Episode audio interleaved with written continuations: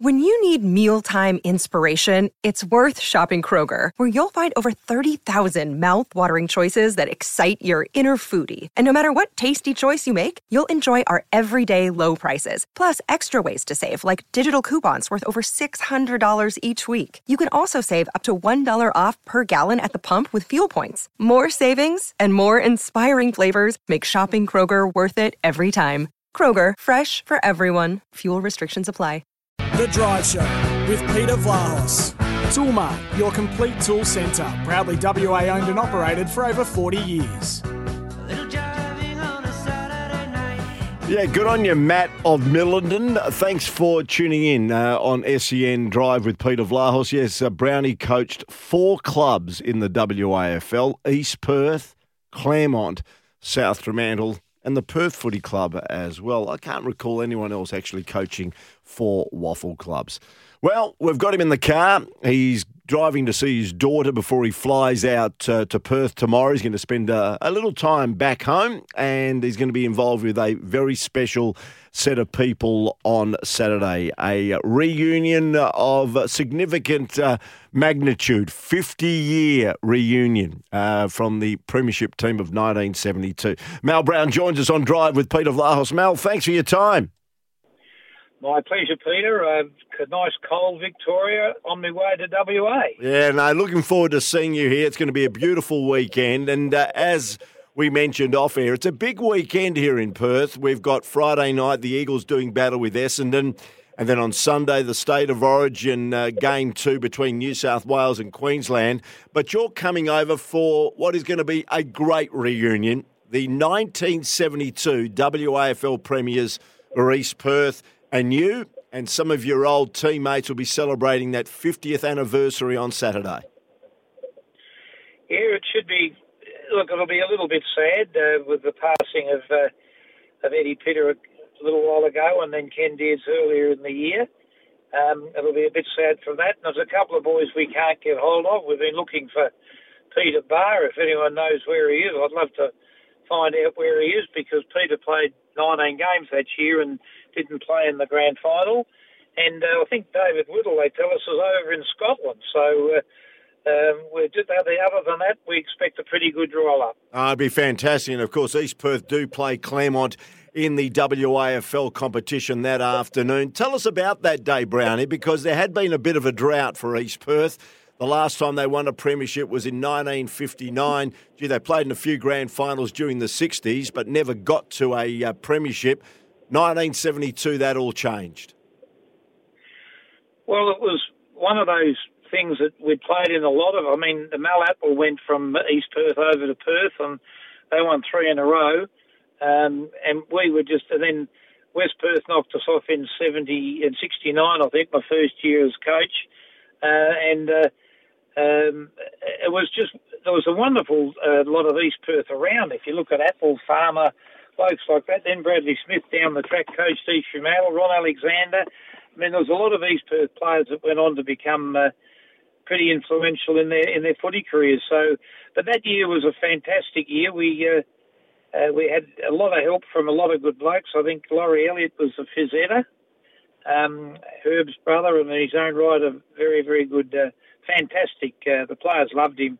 Used to be running down the back and picking them up and pushing them up the front, and then we had Chatty, of course, that uh, could, didn't play because he got injured, and um, he kind of got injured when he started his career, and then he missed out on the grand final in '72. And uh, uh, I think East Perth won the seconds as well with uh, Bradley Smith was the coach. Um, he took over from Alistair McMillan, who was going to coach the side, and then he had to, I think he went to Hale School or something, and so it was a lot of changes. But it was a pretty good side. A lot of players played in different positions later in their careers, and uh, Claremont were favourites, of course. Uh, they'd had a very, very successful year, and uh, we were lucky enough to knock them off on the grand final day. I think the scoring shots we should have won by a bit more. Yeah, when you look at it, uh, Brownie, you played then in the era of captain coaches. We know Graham Farmer went from East Perth to Geelong to West Perth, and defeated his old uh, WAFL side in 69 and 71. He too was a captain coach What was it like actually being the captain and the coach during that era when football was certainly very much alive? Well, I, I think being quite honest, uh, being uh, the the thing to me was uh, 24 or whatever, you kind of lost the spirit of all the rest of the team because you weren't able to go out and have a beer with them during the week and all that because your time was taken up in uh, you know coaching, uh, selection, uh, junior council work, um, uh, socialising to, to support the club with their sponsors. So cut away really a bit of your young life, your youthful life, with the, where all the you know Bradley Smith and Jimmy Haynes and all us, Gary Gillett were all good mates. But that was most probably on reflection, uh, and also you didn't concentrate so much on playing well yourself as much as you tried to make sure the side won the game. And those things were pretty important. Um, but you, you know, if you're in a certain position in the game, you you, you more become more defensive or more instructive. Um, uh, so I think that it most probably does take away a little bit from you as a player, but the excitement is the fact of being out there that you can also shift shift others and yourself to uh, put them in or out of the play to try and uh, plug up holes because uh, in a season you're always going to have some sort of highs and lows in relation to individuals and your own form. Yeah, it was interesting actually. You talk about it may take away from your playing days, but when you were captain coach in 1969, you actually won the Sandover Medal for the fairest and best player in the WAFL, so it didn't take away from you in that year. Uh, I wasn't coaching 69. I was under the great Jack Sheedy. Ah, in um, 69, okay. and I coached in 1970 to 72. Um, but uh, I was pretty lucky. Uh, I, I, was most probably one of the luckiest young lads in the, ever to play in West Australian football because I had uh, Austin Robertson Senior as my coach at Scotch College, and uh, he used to say "You've got to have guts, G U T Z. Um, you three get over there in pairs, and I'll win you the game at uh, three quarter time if you're even with them. And uh, then I used to sneak out of Scotch on a Sunday and go down and get picked up by Clive Lewington and play for Cockburn. Wow. And uh, Clive used to take us out, and so I'm pretty lucky. I was most probably a very, very, and then to end up with Jack Sheedy. Um, and I was also lucky enough to have uh, Kevin Murray as my first coach. And then I had Derek Chadwick, who was just an unbelievable support to, to, me as an individual at 24. Um, he'd challenge you for the selection of sides. He'd really, um, but he'd always end up saying, "Well, if you've given that much thought, whatever, I'll support it." But he, he really was very, very good and very important uh, to me in, in in coaching. No, he was an outstanding uh, footballer, an outstanding cricketer, and it's just bizarre that Chatty, of course, uh, played in many a grand final for East Perth, but was never a premiership player. Just was dogged with that sort of bad luck. And of course, I think he may have retired uh, early in 1972. And of course, the team went on to win the premiership that year. But I believe he's been invited yeah. to the reunion. He, absolutely, he's got a kidney. I think he injured his kidney, if my memory's right, that year. I'm pretty sure. But you got people underestimate Chadwick, not just because he was a cricketer, a great, very good player but when he used to go away and play state footy, they used to, he was an outstanding performer for WA, and they used to write up his heading in his critique in the budget or whatever it was, the records was pound for pound the best wingman in Australia. And it absolutely used to give Kenny Eustace from South Australia the willies. he, hated saying that because he thought he was. and uh, but Chatty was an amazing player, and uh, was. Uh, we were very lucky you know, in that year, as I said, Peter Barr played 19 games and get dropped, and we, yeah, I think Peter was replaced by Laurie McPherson from oh, Swan yes. Districts because Laurie, Laurie uh, gave us a, a bit of defence as well as midfield, as met as forward capabilities, as did Peter, but it was just a different style of player. In the reunion on Saturday, will that uh, certainly game when all the premiers of every uh, football competition came together at the end of the season, and there was that sort of national premiers competition. And of course, uh, you go down in footy folklore in taking on the whole Carlton side, who won the VFL Premiership that year. East Perth won, as we know, the WA NFL Premiership, and you played against them and it's uh, people are still looking at the vision on YouTube, Brownie, when you took all the blue baggers on. Oh, well, Campbell always says to me, did they ever catch me taking a mark or getting a kick? That he, he never ever seen any of that. but uh, but uh, it was quite it was quite uh, to quote the famous uh, Ling Wong Andrews of Stella Victoria, Dan Andrews, the Premier at his uh, great inquiry. I know nothing. I can't recall. I can't remember. uh, very good, Brad. It's going to be a fantastic 1972. Before we talk about a couple of quickly uh, other matters. Did you enjoy being a coach more than being a player? Because as you know, you coached East Perth as a captain coach. You coached at Perth. Claremont. You had some great success at South Fremantle. And as a player, you won the Sandover medal and you went to Richmond, where you probably didn't play as many games as, would, as you would have liked. Were you a better player or a better coach in your eyes? Oh, mate, mate it's, it's very embarrassing. Uh, I think I can be accused of valve the mouth and all those things, but I've really never, I've never really discussed my own. My own career, really, because uh, you know, that's for others to judge. Um, I, I think if you say to me, what satisfaction do you get? I think getting, I think the satisfaction with South Fremantle, we should have won one more flag, and that was a, a, a cross for me against me. We didn't deserve to win in '79 when East Fremantle beat us, I think, three or four times for the year.